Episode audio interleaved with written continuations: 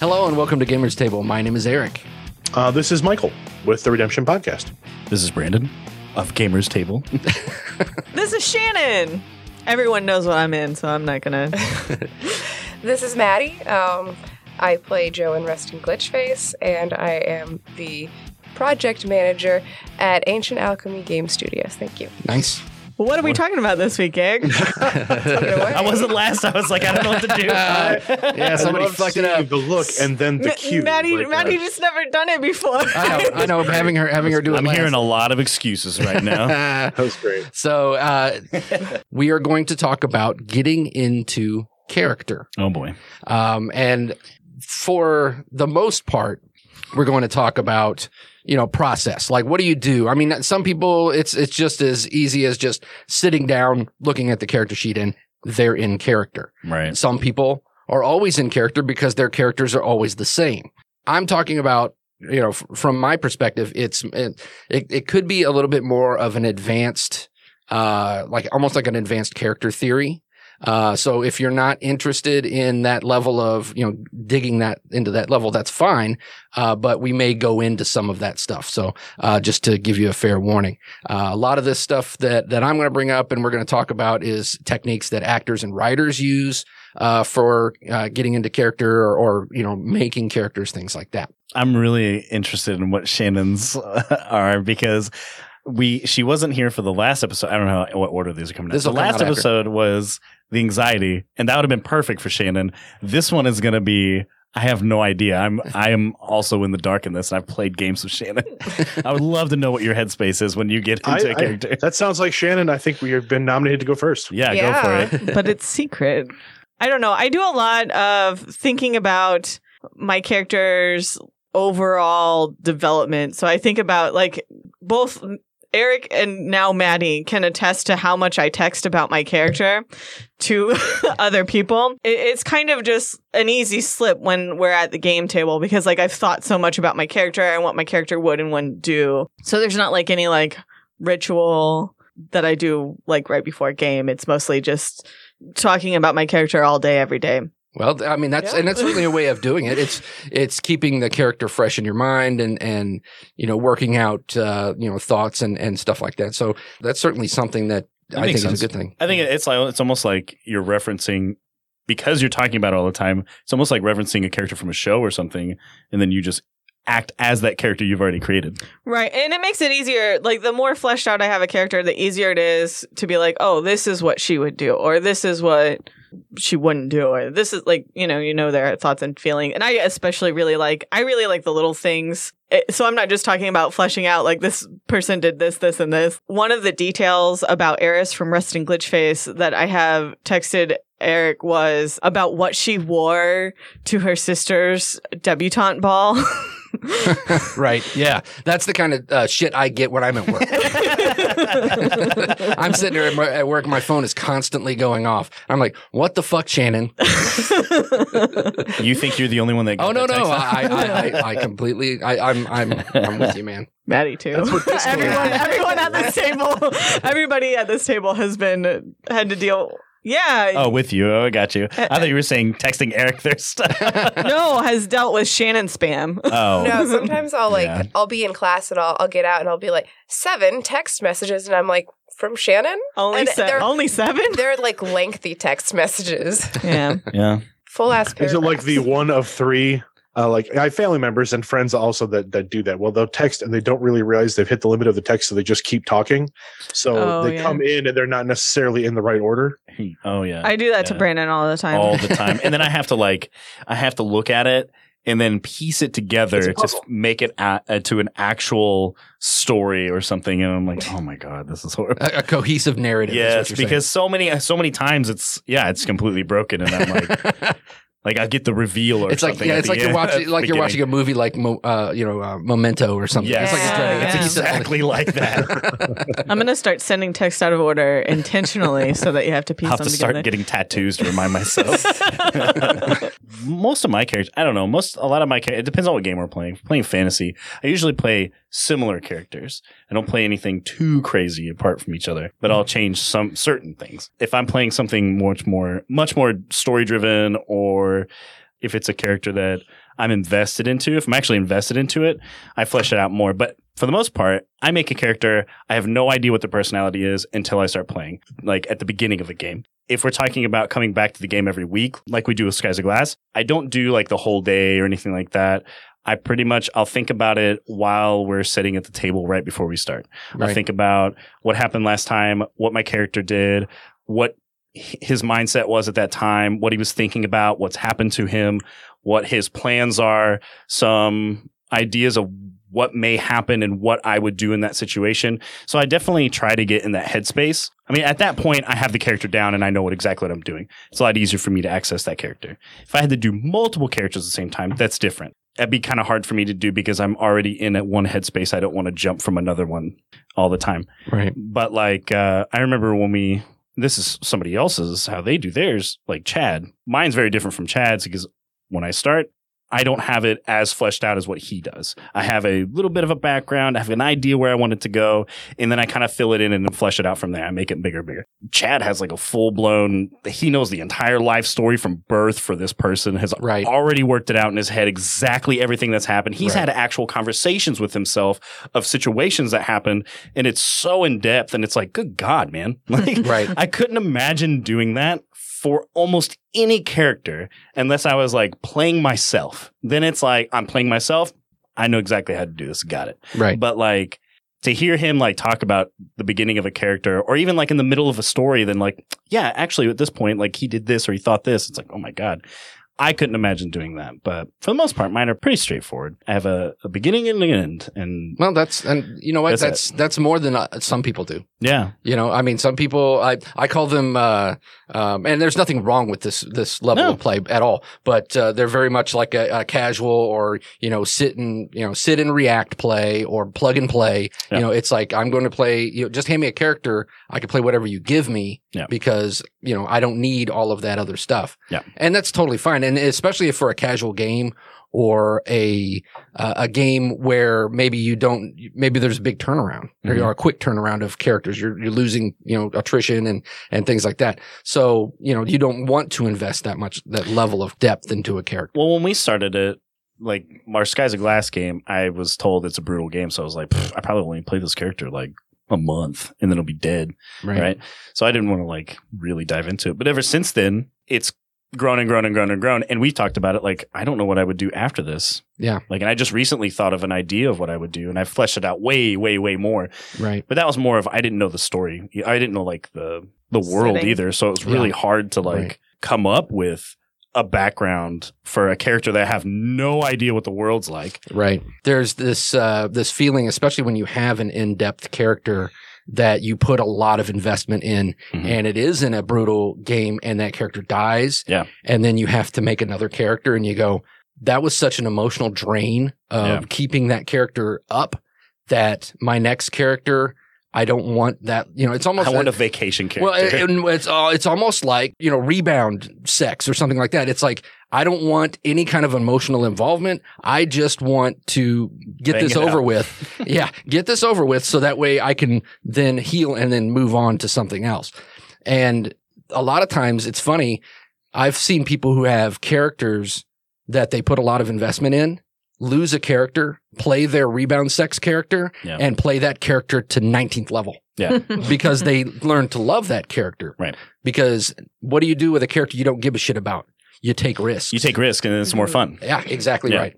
So I mean, I guess my process when I make a character, I start like the barest of bare bones. I say, this time I want to play a magical punch fighter, and then I work up from there. Actually, I get a lot of inspiration from music. I create like playlists and playlists and playlists for every single one of my characters, and I listen to them and refresh them and rework them constantly my playlist for Joe is entirely different than it was at the start because I cycle songs out as they lose relevance and bring new songs in. And I kind of just build everything. I know everything about Joe. I, I could tell you what time of day she was born. I I do I do like some of the conversations Maddie and I have about our characters because she's as nerdy about it as me. And so like we've talked about what Joe and Eris would do uh, like if they got married, like we talked about their wedding. we talked about uh, whether or not they would have a cat, what the Yeah. cat's name would be, what would happen if one of them died. Um, I wouldn't tell. yeah, It's impolite to kiss and tell. I like to have a complete map of my characters when I play them. Before I play them, I try to have as much done as I can. Of course, I like learn things all the time, like new dislikes uh, that I didn't even uh, consider uh, until you dislikes throwing bombs in trash cans. dislikes throwing bombs in trash cans. I didn't know um, why I hadn't considered that before, but you know, she doesn't like that. there are details that I have that Shannon doesn't know, and those details are so important What? to me. Wait there are barely any. Incorrect. Secret secrets Yeah. are no fun. Secret you secrets don't. Hurt someone. But see, Shannon knows a lot about Yeah. Joe, a lot more than than like Dorothy or Lindsay know about Joe, and so these small these small tidbits are Mhm. like they're gold. yeah, I think that's fair because I whenever we started, which we've mentioned this on this show before, whenever we started resting glitch face, I was going to be the GM, and so I know too much about everyone's character. That was your ploy. You tricked them all. yes, it was That's my evil It plan was- all the time. And then you made a character that Joe would have to fall in love with. I didn't intentionally. that actually took me by surprise a little bit. Uh, and then I was like, yeah, this is going to be awesome. Let's go with this. I don't know how you didn't know though. I was like, Joe is recently out of a relationship. Joe has a has a history of being a philanderer. well, yeah, I thought she was going to be t- too hung up on uh, her ex. And then it's like, nope. I can have so much planned out, but I am I'm kind of similar to Brandon in that I don't actually know like how the character is going to talk or like behave with all of the knowledge that I have about them until Yeah. I actually play them. Uh, I've had characters like Joe is supposed to be like really like hard and cold and like unfriendly and I don't I don't think that's That's not that's Joe at all. true.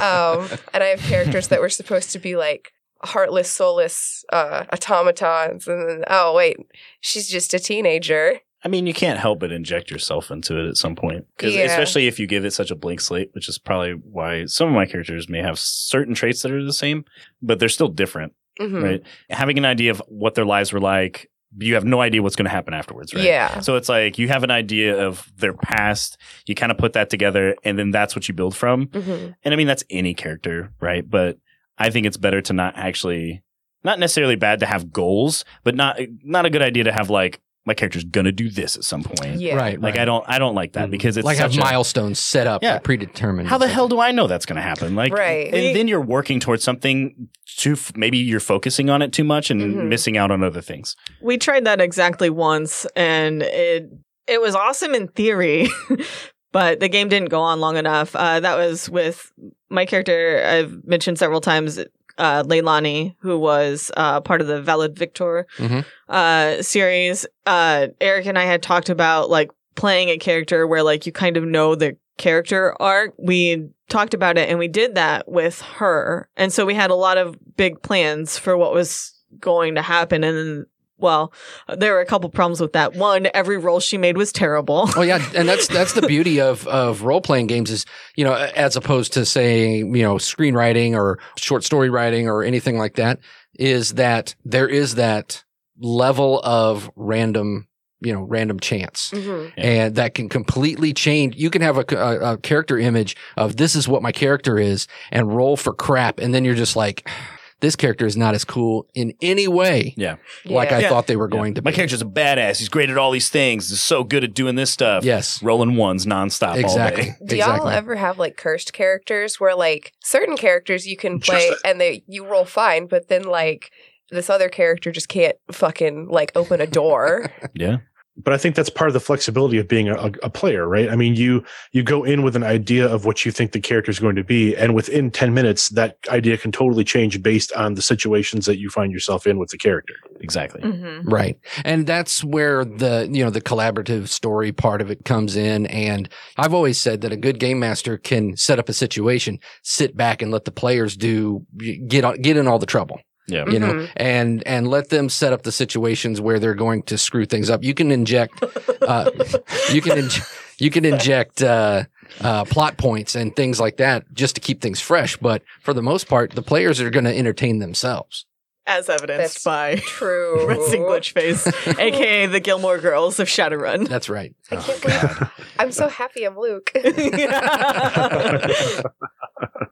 You're even wearing a Luke shirt today with Yeah. the the blue plan. well, so this is this is lesbian Luke because this is the Oregon State Beavers. So, Michael, what is what's your process when you uh, when you come up with a character th- concept, or you know, when you're developing a new character? Man, I tell you, I'd love to say that there's like a, a set process, but it really depends on the game. Um, for me, yeah, anyway, that's true uh, for sure. There's, I mean, I play in a lot of produced games, so there is an audience that you know. There's going to be an audience, and that to me that impacts how you put something together versus uh, a fun game at the table. Um, for example, uh, I'll use a, a game I'm playing in right now, a Wednesday night game that I'm actually playing in with Eric. It's a, uh Starfinder game, and the build process I used to put that character together is different than the process I used to put together my character for my uh, Return to Greyhawk D and D stream on Sunday nights. Like that stream, that character, I went in and we built backstories. I worked with other players to develop relationships before we even started. Um, and then when we started, there was this big framework that I could kind of fall into with the character, and I had a mindset ready to go, and I could just kind of drop in. Uh, with the fun game that's on Wednesday nights, I literally, I, I, I think I finished the character the afternoon before the game, and then that night, like ten minutes before we all got onto the onto the session, I'm sitting in here like trying to come up with what voice I'm going to use, like how what what's this character going to sound like. And I sat here at my at my desk, and my wife sticks her head in, and she's looking at me like, "Are you okay? Is everything all right in here? Blink if blink if you need help." uh, and you know it's it's different for every character. I like to say you know for me it, the character kind of just, speaks to me. Um, i'll come up with a a concept for a new character for a one shot for example and i let that that initial concept kind of guide the rest of the character. Uh, sometimes it'll be random stat rolls. sometimes i have an idea for what i want them to be good at and bad at and i'll place the points where i want them. Uh, as far as characteristics and like and, and mannerisms a lot of that comes out in play. Some of that may be pre-planned, but most of it comes out in my interactions with the rest of the people at the table. Like for, I'll go back to that uh, Starfinder game, the, the fun game. Uh, that character is kind of a high strung character, very energetic, very mostly positive, but then that mask slips once in a while and you get the, the character that's tired of having to be this fake person all the time. Um, Just And for that just for clarity, Michael, and it's because it's a, such a, a brilliant uh, character concept. And this is a, a just for fun game, so it's not like you know, uh, it's not broadcast anywhere. So we are the only ones that get to enjoy you playing this character. For the benefit of those listening and for the rest of the caster, tell me exactly what that character is uh, all about. so the character in in Starfinder is uh is an idol, and an idol is typically going to be a, somebody who is like a celebrity, right? It's kind of like a face. They are you know definitely are are somebody who is trying to be well known or is well known among the populace of the the game universe, and uh, they are typically um they're kind of I mean I would liken them to your bards, right? They are going to be high energy. They're going to be typically based on either giving your uh, like bonuses to your team, like they give kind of buffs to your team and the and the abilities that they have. In this case, the character is a former child star who oh my god. the kid it's a former child star who is trying to make a comeback because the show that they were in suddenly had a resurgence of popularity. Oh, you're playing So- Dickie Roberts. Kind of, I guess. uh, uh, a, ca- uh, like an amalgamation of a bunch of different child stars. So this character is trying to recapitalize on that popularity by getting the Starfinder Society to kind of back them. And the Starfinder Society offers this character hey, you know, we'll back you if you live broadcast your adventures, like live stream your adventures. So the character actually wears a set of goggles that are constantly streaming everything they do out to a Twitch like channel. And the character's constantly got interactions going on in the feed that's running through his goggles. So people are throwing emojis up and, you know, uh, in the way we're doing it, the experience points we get at the end of a session are basically a viewer count increase for this character. Um, nice. Feed can be turned on and off by removing the goggles. So there are times when things have happened or it's been a long, long part of the session and the character will just pop the goggles off and the character's mannerisms completely change because they're no longer on for the camera. There's this switch in pitch, switch in tone. You know, it's a really fun kind of like duality to play at the table, especially with the group we're playing with on, on Wednesdays. That's because that they're all buying into this whole, uh, the character's name is Skitters. And so, uh, his popularity is called the Skitter Squad. And that's all his viewers and everything else. So, and, and everybody in his group is also part of the Skitter Squad. And we've found out recently that it's actually like a, it's actually a pyramid scheme that, uh, one of his fans put together. So like they're trying to sell like Oh my god. subscriptions, to the, yeah. to the, to the viewer channel. Oh wow.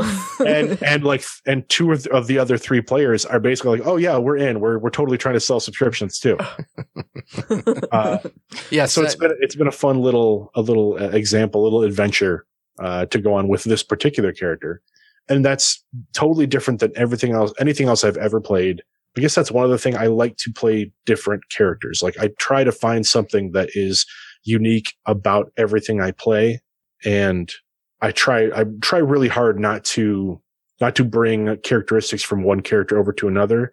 There's always, as you guys all said, there's always a little bit of you in the character and you can't avoid that. And that's what makes characters so real to people, right? Uh, they're, the, being able to relate to a character that you see on a stream, on something popular, or even a podcast you listen to, or sitting at a table with your friends, being able to relate to those characters, uh, is that human part of you that you put into the character that you give them life, right?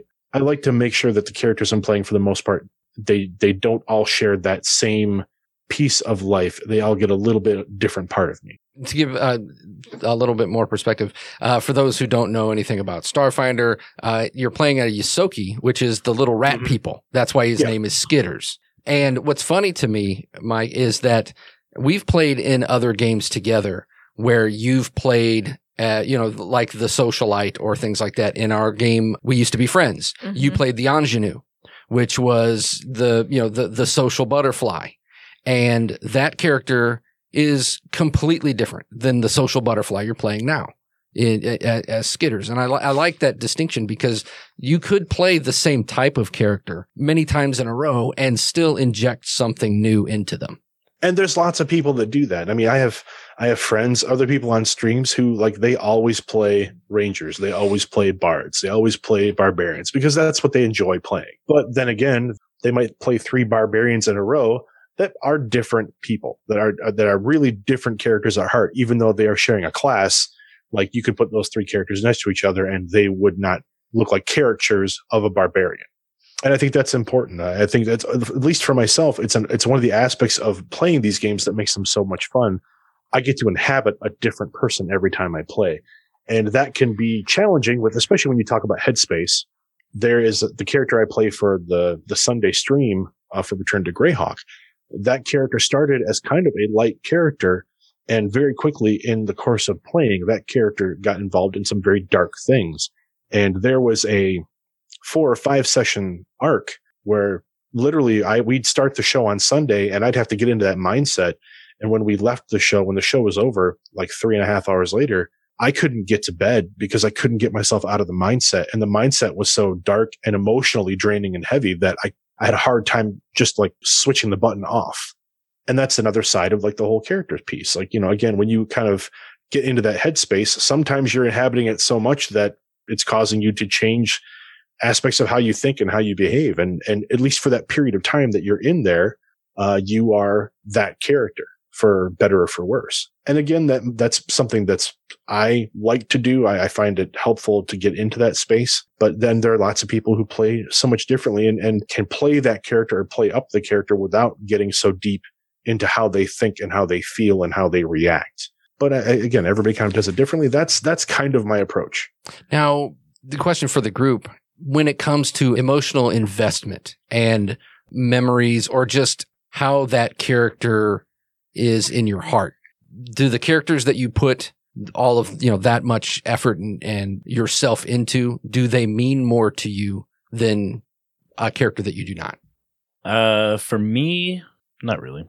I guess it depends because I yeah I'll have like like uh like a like on Thursday Poe, like there's definitely things like that are definitely me like getting very frustrated by ignorance and stupid shit like that, me blowing up at people, but. I'm making me sound like a terrible person. Yeah. uh, that's to the extreme. I should say to the extreme. in the there you go. There you go. Um, but um, I also do a lot of terrible things that I would never do as a person. There's things that I think that, and I have to be in the headspace like, well, I wouldn't do that. I think Poe would. Right. I, I think he would do this because, and it's not necessarily, he's not, he doesn't do terrible, he's done terrible things, but he has motivations that I've never had to experience. Right. Right. But I think about, I do think about what would I do in that situation? Well, maybe I would do this. This is, I mean, it's terrible, but am I going to do this to help somebody, to save somebody? Or, and how am I going to act about that? Am I going to be, for the most part, he would be shitty about it. He would be very standoffish and closed, but I don't know. It's a little hard. I, I would say, as far as like me caring about that character more, probably not. I really don't. I think characters that I've fleshed out more, I probably care about more. Like if I have something that I've done that like in the story that was really cool or like I really like connected with or really excited me, I care more about the character then.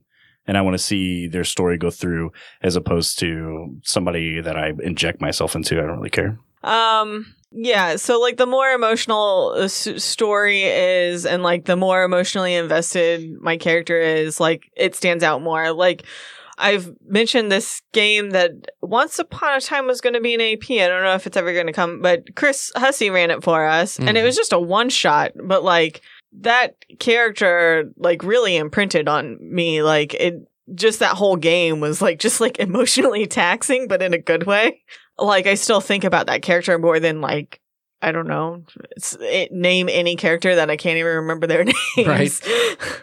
I feel attached to every single character that I ever make. They're all my children, and I will talk about all of them endlessly. And if anything happens to them, I get really upset. I've only ever had one character death that was like permanent, and that was exhausting. It Only happened. one. Wow. Yeah, I've had a really good streak. I, I create very survivable characters. Or you've got safe GMs. I haven't had that many character deaths, and I've been lucky enough that it's not been any that I've been like emotionally involved or like involved with. That sounds like I'm Yeah, that sounds Yeah, that You sounds creepy little- Yeah. and emotionally invested in. I don't like how you I, that. hey, I can get behind it. Thank you, Michael. I got your back, Shannon. Except for the one character Eric killed in post. it happens. I I was very emotionally invested in her, and she died after the fact. Aw. No, I mean, I will say that, like, for the first, probably for the first like seven years of my gaming experience, I, I have had what I would now refer to as like training wheels GM. And there's nothing wrong with that, There's though. there's nothing wrong Because then it's more you're just having fun. You don't want eh, because if killing someone's gonna like ruin your game, then I don't think that character deaths ruin a game though. I think that it it just tells a different story. Yeah. But I for like a lot of the the time that I've spent playing games, I never had to worry about character deaths. Um and so I think the first time that I actually had a GM that was like, mm, she's dead. Sorry.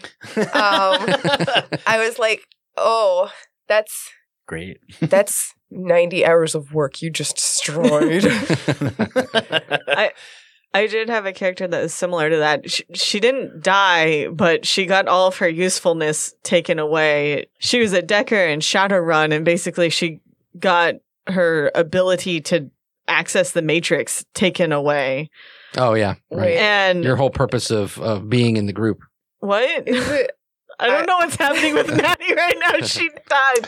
Yeah, You there can was like say a, words it was almost and like a vapor lock for a second there. You can say words and then we can cut but- it. was it hold on am i am i just totally like tripping balls right now, uh, or was it? Uh, I can't. Nightfall? Yeah. No, it's not Nightfall. Okay, I was like, was that from the Dragon? Nightfall was a Or technomancer. Yeah, just, Nightfall- Like, totally like flipping my my No, it was a different. It was a different cool, character. cool, cool. I was like, yeah, it was a different character, uh, but it was in the same Eric verse. Yeah, and so that was like more traumatic. And I had also played this character twice. We had started a campaign, I played this character, and then we started another campaign. I'm like, hey, Eric, I want to play the same character. And he said it was okay. And so this happening, it ruined her streak. oh, She got to play two campaigns, oh, right. but not three. Bummer. Sucker. I, I, with emotional attachment, I think it's natural uh, when you put yourself in when you put part of yourself into a character. Uh, character deaths being what they are, like I have told most of the GMs I play with that if my character dies, so be it. Like as long as it's uh, you know as long as it's happening as a function of the tale we're telling and not like a you know not like a, a double high five assassin shooting you. No, you deserve that. You, you deserve Yeah. that. you know no and and those things do happen too. Um, my character in Yeah, my those Sunday happen. Junior reaped what he. That's a he normal sowed. thing. People just get high fives and blown away.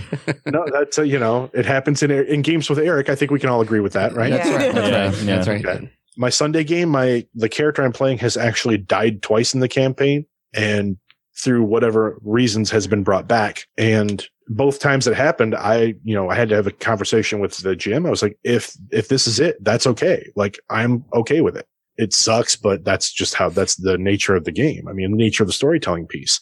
You can tell a story and not have character deaths, and it can be just as impactful as one that you have a character death. But you know, these are all you know characters that you submit some time to other than like you've got one shot characters and oftentimes a one shot character might just kind of be a throwaway but often sometimes a one shot character can be one that you find yourself again as shannon kind of mentioned like somebody that like suddenly this character has like really glommed onto you like something about the relationship that you had in making and working through that character sticks with you you know so i think that all really depends on the game uh, and again a lot of my answers are going to be like it depends I don't take hard. I don't take hard sides because I feel like the way I play is a way and not the way. But that's what You we know. want to know about. What is the way, Yeah, yeah. Michael? What is the way? No, I'm no way. I meant his way. do you know? Uh, with Dwayne? mine, you know, I haven't gone through a lot of character deaths myself. I think I've in the, my history of playing, I've been playing since I was like, uh, you know, nine or ten. So I would say probably 85, 86. I've been playing role playing games, and um, I've had a handful of characters die in that time. Sometimes, most of the time, it's because the games never actually finish. Get, groups fall apart, and Mhm. the character just falls to the wayside. So that character gets to live just by proxy, by noth- by the fact that nothing else happened to them. They stayed alive. That's a Uh, that's a really good point. You know, we talk about you know an emotional investment in a character and then character death, but death isn't always the way you lose a character. If we were Yeah. talking about that, that's different. I've had tons of characters that I've tried, I've been um, invested in, and then all of a sudden we just don't ever play it again. And I'm, Yeah. and then. I, th- I think about that character more when I'm playing the next game because I'm like, I don't want to fucking play this character. This character sucks. My other character kicked this character's ass. Like, I- I've actually brought and and I've Shannon mentioned it too. Like there's been times where I've per, I've brought a character from another game, another like from five years ago. I bring that character back. I'll rebuild them, kind of bring that character back to the surface and play them in a different campaign with different people because I like that character enough. Yep. Part of my character sheet organization used to be I had a folder of characters that might come back. Yeah.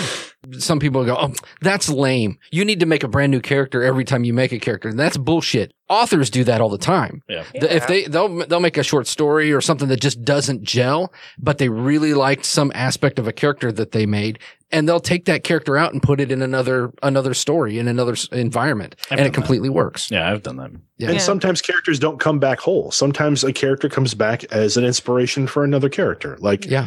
People live on through us after they've passed, and sometimes characters live on through other characters as they've passed. yeah. That's exactly right. There's been a couple of examples of, of exactly that. I played a uh, Pathfinder character that I really liked, but I unfortunately because life happened, I wasn't able to play the character very much. Uh, and he was a he was a half orc barbarian, Corless. and yeah, His, and he was uh, he acted a certain way, and I really enjoyed playing that character. So then when I started another game, I'm like, okay, I'm going to play another character like that. I, I'm I, I'm going to port over some of Corlos's personality into this other game and this other character. I, w- I was actually going to bring up, like, you know, we were talking about emotional attachments and stuff. And it's like, I wanted to talk about, like, being emotionally invested into someone else's character. And Corlos is one for me. Mhm. Like, I loved Corlos, and it sucked that you had to do whatever life things and didn't get to keep was playing him. And, like, there have been several characters where other people have been playing them. And I've been like, okay, so I'm going to create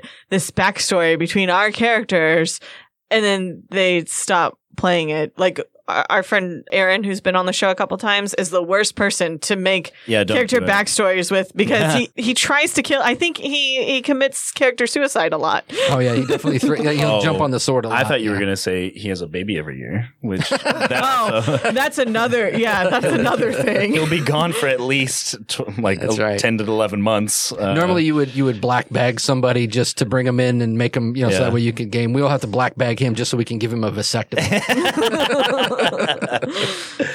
Actually, you know, I had a character that was attached to him though, and he was there all the time, which actually worked out. But I know exactly what you mean. Corliss was important to that game, at least for us, just because I hated my character, so I lived vicariously through Eric's character because he played the character exactly how I wanted to play the game, and I was playing a ranger, and I hated it.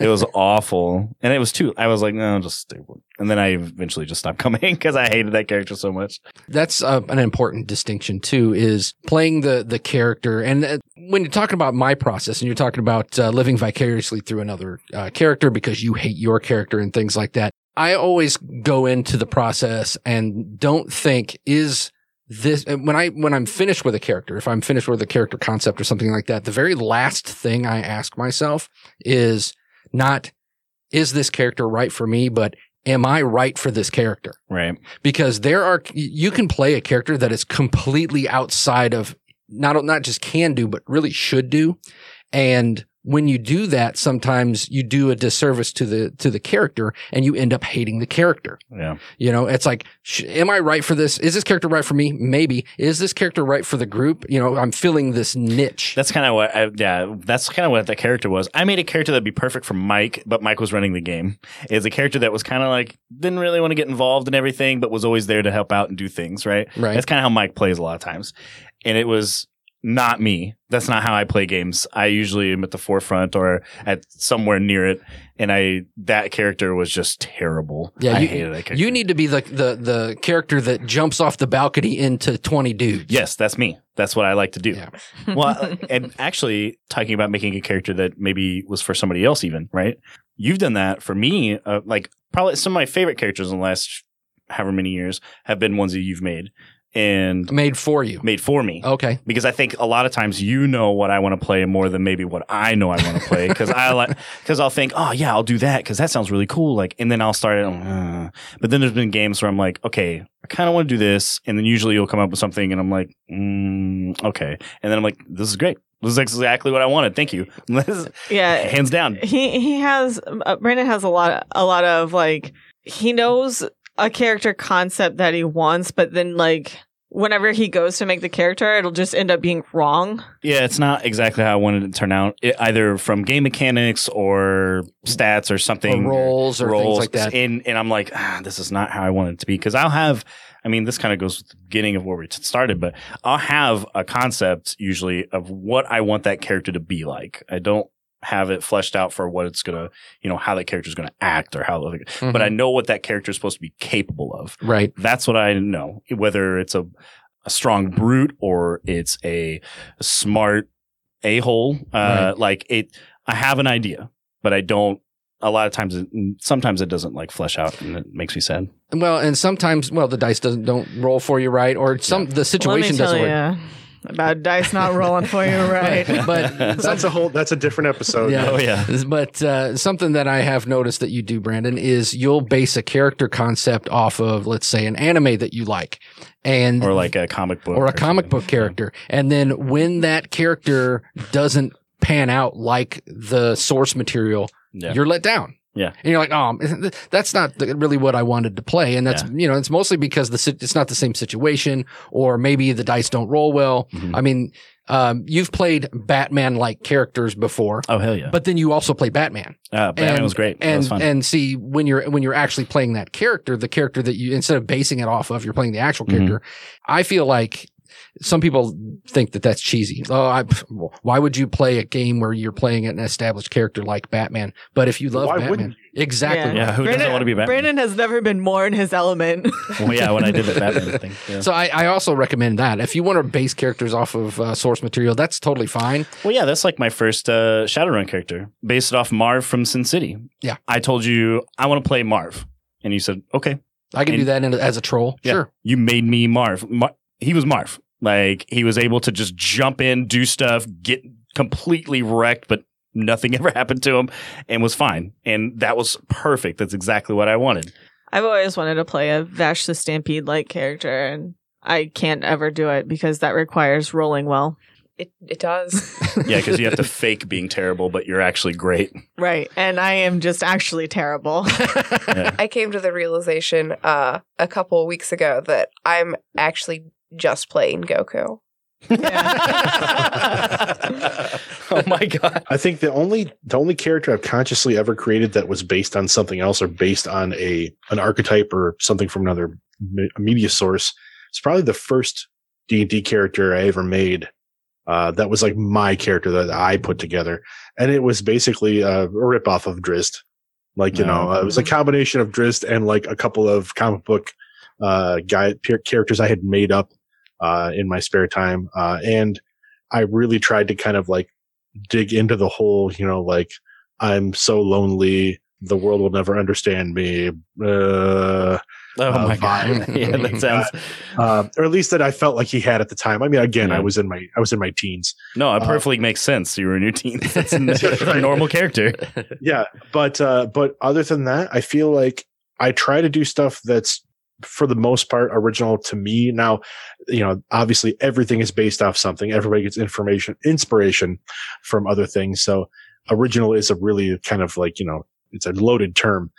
I actually really enjoy when characters go off the rails for me and do things that I wouldn't do otherwise. Um, that's one of those like challenging pieces that, that makes characters fun to play for me. Like, so uh, before when I referenced being in like really bad headspace, part of that was that this character had made decisions that effectively got two thirds of the party killed Nice. had to, and the character was also like had you know had obviously had feelings for those party members, uh, you know, as a relationship piece, but then had to be in this mindset where they were uh, making these decisions because that was what they thought that was right to do. What they were they were doing what they thought was the right thing. That being said, for those five sessions that I had that really kind of emotional backlash on that character, I hated that character. I walked every time I left that session, I was like, I was like, fuck this guy. Like, I don't like playing this, but it was also kind of a personal challenge for myself that I had to kind of work through. In, in, in regards to the rest of the people affected, the rest of the table that was playing, but then also the story we were telling. Like I, I owed it to myself to like see it through and, and see what was going to happen. That being said, oh yeah, I absolutely 100% hated that character for that length of time. I, I didn't like thinking about him, didn't like talking about him. When I had to get into his headspace before the session, I was, I was dreading it. But I think that's also part of putting yourself out there in, into different situations, you know, making yourself think and do things that you wouldn't normally do in, you know, not only even just your real life, but even your own personality, getting outside of that. And I think it's a way to kind of inform yourself and grow yourself as well. Because putting yourself in those situations makes you really think about how would I deal with this if I had to do that? Right. Like, That's It- that's actually one of my favorite things about redemption is how it seems like you you guys all kind of do that. Like one of my favorite things about your podcast is whenever uh whenever the character Nate or the person Nate had to leave like everybody understood like you know he's got a life but then your characters all mourned basically his character. It's- that was a long process uh in character and even and out of character you know out of character things happen lives happen and you have to adjust and we all understood that but you know from an in character perspective uh you know it we had just kind of gotten to the point in character where we had all kind of felt like okay a family we're a cohesive family unit. We've become this family that nobody was nobody had family. Uh, and then to have one of those family members just basically like be like asta gotta go. Um, it you know it really like put the rest of the group, the rest of the character group through turmoil, and playing through that in the game, you know, and maybe it's therapeutic in a way too. Like it helps you process things that are going on in your own life as well. It's a weird juxtaposition, but uh, you know, having to play this character leaving also kind of played in the way that real life happened because you know Nate had to leave the show. He he had the kid, so you anybody who's had kids knows that, or has friends who've had kids knows that you basically lose that person for a number of years. You might get to see them on occasion, you know, and you might get to spend time with them on occasion, but the closeness that you may have had before this huge responsibility came into their life changes. And us playing out that, that mourning period in the game also helped us come to terms with the fact that we really didn't get to see or spend time with Nate anymore. Like he left the show, but then also kind of left our lives at the same time just because of the circumstances. So it was a way for us to therapeutically kind of play through it I, we didn't know it at the time. I don't think you know it wasn't something that we consciously planned. It just kind of happened that way. It's actually really cool. Yeah. But it, that's just in, looking back in hindsight, it was actually us kind of letting go of him in game and in real life as well. That that separation piece. But thank you, uh, Shannon, for bringing that up. That's actually really it's a really interesting part of how we play redemption. The characters that we are playing are imperfect and like we love the fact that the cast isn't a happy-go-lucky cast. There's a lot of conflict between the characters. There's a lot of love between the characters, but there's a whole lot of conflict, and that's part of what makes that that uh, that game so much fun to play, and so those characters so much fun to inhabit. Is to us, they've become real people. They are real characters that we have that we think about and make decisions for, and consider how what they do impacts the rest of the people around them. You know, it's it's a neat mindset to be able to be in when you're playing a character like that and the thing I love about it so much is, and I'm talking about redemption. I'm talking about some of the other um, excellent uh, uh, podcasts and even just game sessions. Is you can always tell when the players are all pulling in the same direction because the stories are so much more personal. Yep. And you're able to actually identify with the characters and things like that. And that's what makes, I, honestly, that's what makes uh, redemption. It's what makes uh, resting glitch. Uh, what and uh, Skies of Glass. It, it makes these yeah. things so much more rich because the players have invested that much emotion and themselves into the game. I was going to mention something like you guys mourned your friend that left, but when our character, one of our friend's character died, none of us batted an eye. Well, the, well, we, well, the, the big difference is we the player left also. Yeah, no, no, I understood that completely, but the whole time I was thinking, man, even like from a story standpoint, none of us were like, "Oh no, Junior."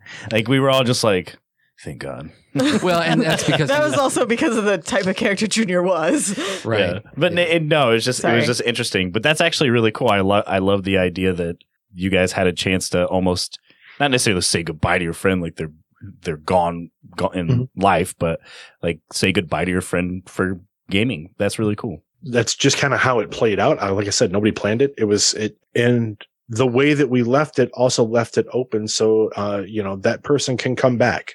You know, Nate as a player can come back and play that character if we if we find a way that his character can work back into or have a short story arc. It'll be interesting to see if that ever plays out. But again, you know, it, there wasn't a death in this particular case. The character parted ways with the rest of the group and like went on to live their life in the Star Wars tail. universe. Chasing tail. following, I, I, like. I prefer to call that one following uh, his uh, his soulmate. Following. Just yeah, just trying out different ones until he finds the right one. Is that what it is? No, no, no, he's, no, no, no. he's chasing a singular tail.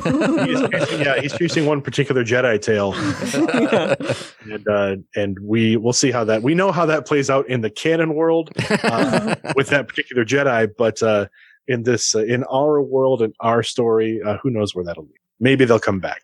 To kind of put a pin on this, getting into the character's headspace, things like that. I think that there's a certain process that you have to go through, you know, when, whether it comes from having a backstory or even just a basic concept of where this person came from. I, I love the, the quote of, you know, a three dimensional character has to have three dimensions. They have to have the, the history of the past. They have to have the emotions of the now and the goals of the future. Yep. So if you don't have these things, even an idea of where you want them to go, I think you're cheating yourself and you're cheating the character out of at least something. And it doesn't have to be elaborate. It could just be as much as I want a holy avenger. That's all I ever want is I, I want a holy avenger because my father had one and it was stolen.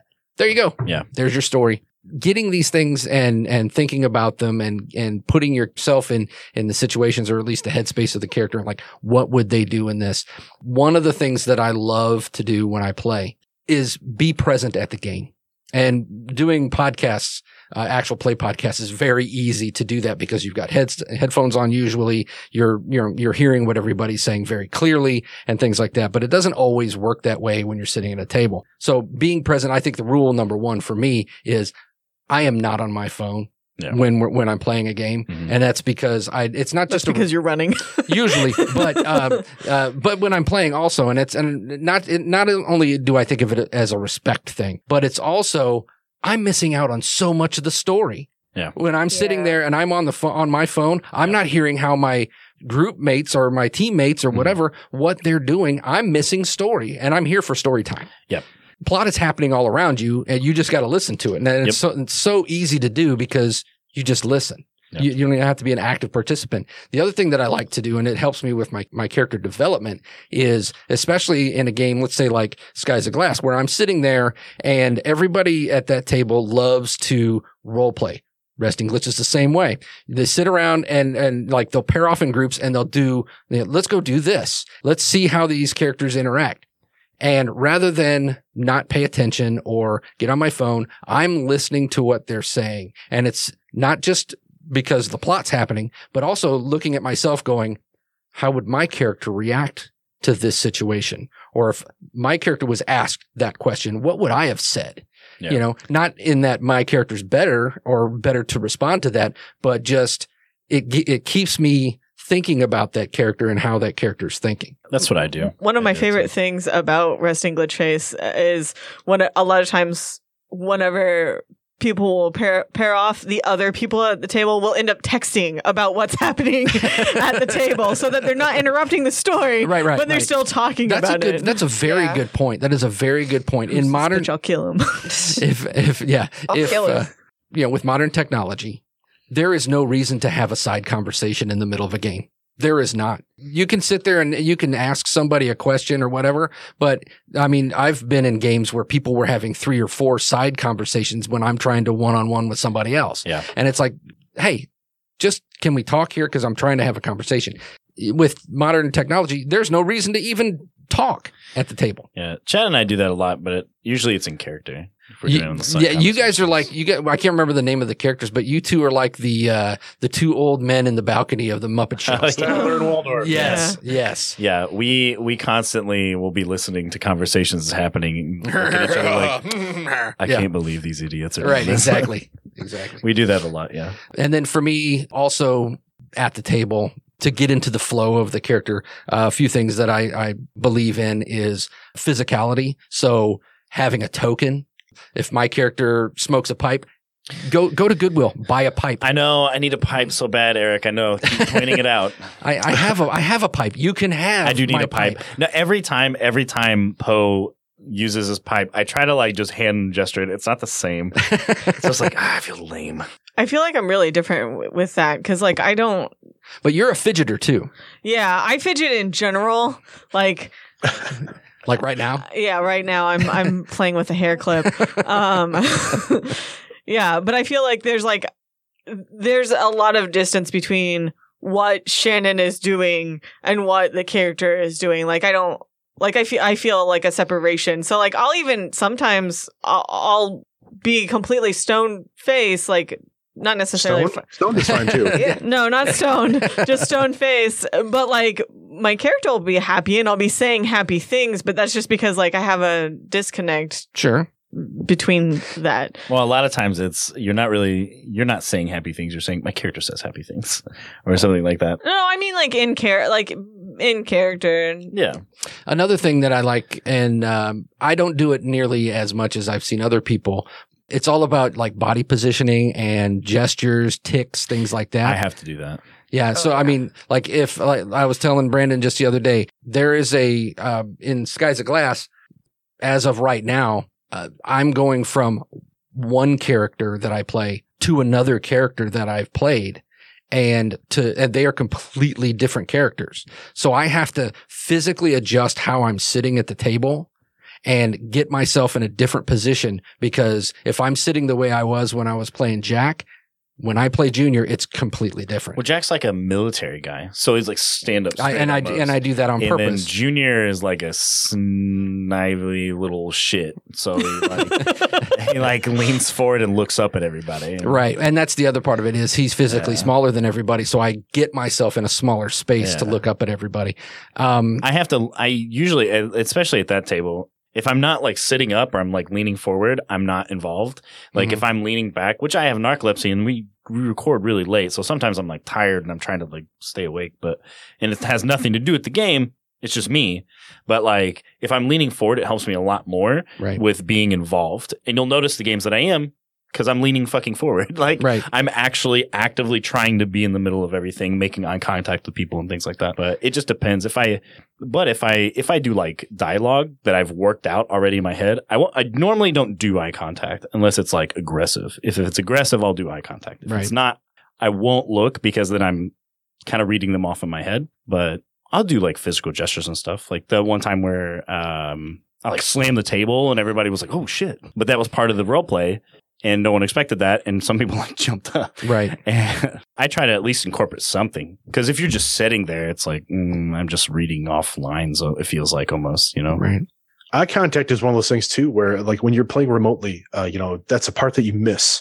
Yeah. Like uh, Yeah. we record, we record redemption around the table. So like it's we're all in the same room, we're all playing together. Uh, well, three of the four of us are in the same room, and Andy fourth- flies out Yeah, regularly. Andy, Andy flies out from Colorado once a, once a month. No, uh, but uh, the three of us around the table, especially when we have very emotionally tense scenes, we have found that we have to avoid making eye contact because it will make it almost impossible for us to get through the scene without having some kind of an emotional response. I know uh, there was one time, well, it's happened a number of times, but one time that really sticks out was that my character uh, had been having had found that his father was alive, and there was an adventure to kind of find his father again. And there was a point when Chris was playing the character of the father, and he and I were having a conversation, and we could like he looked up at me at the same time I was looking at him, and we started to talk, and we both lost it. Like we couldn't, we had to like just go off for like about five minutes till we could collect ourselves, like wipe up the tears, like get everybody clear again, so we could have the emotional conversation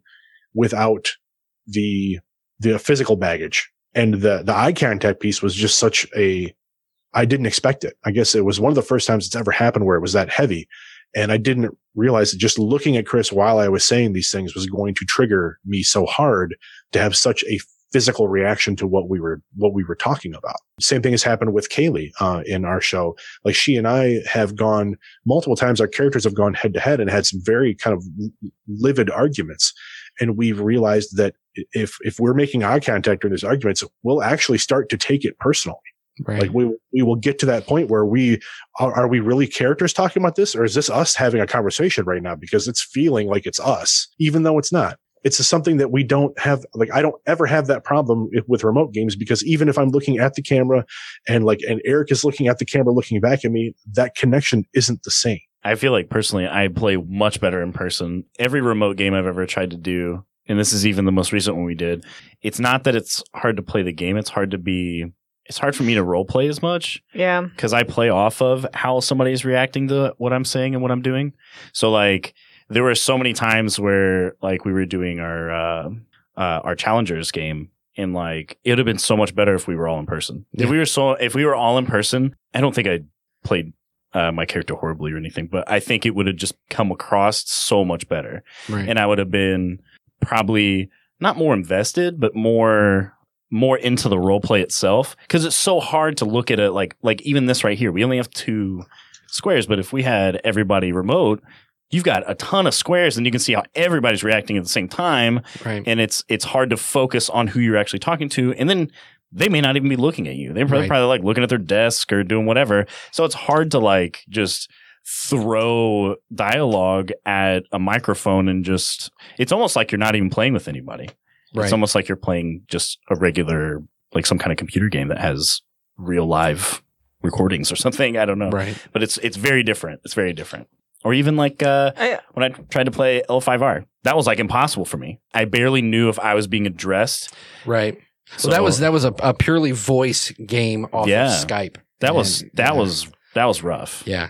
Talk about playing late and things like that. And it's like, you know, I don't, playing this game, I don't know if people are even listening or, or even at the desk or asleep. I can't even tell. I do think it's great that you can play remotely, but I think it's it's definitely best in person if you're trying to do those things. If you're trying to be emotionally invested and you're trying to like actually convey those things. yeah, it's really hard for me to play r- remotely as well because like I'm I very much so like feed off of the energy at the table, Yep. and if it's remote, like that's just gone.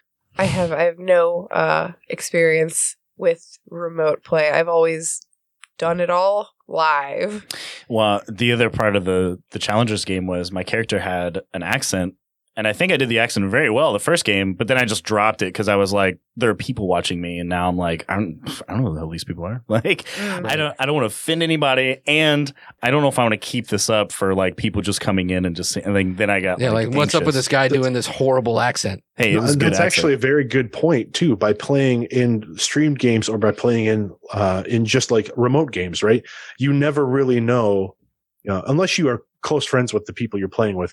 You don't know how your take on a character's accent is going to, or uh, an accent in particular, is going to be taken by the rest of the table. One little note to say that when you are creating a character, when you're kind of imbuing that character and embodying that character, it's still very important that you take into account the fact that you are presenting something to people, whether that is the people at your table or people that are watching you on a stream, and that uh, you know not to play into things like stereotypes or stereotypical accents or you know things that would be caricatures of someone's personality or culture. It's something that takes you have to actually put a, a little more extra thought into because I know there's been plenty of times where I've thought, oh, I'll give the character this accent, and then the moment I sit down and the moment I try to do the accent, I'm like, I can't do the accent because every time I do the accent, it sounds like I'm playing a cartoon character from the 30s. yeah, Right. And Yeah. you, you can't do that. Uh, that's just not acceptable. Yeah, And- I- like the accent, the, and I normally don't try accents usually when I'm doing things unless like I'm really comfortable with. If I did like a southern accent or something, I'd be fine. But this was like Cuban accent almost, Right.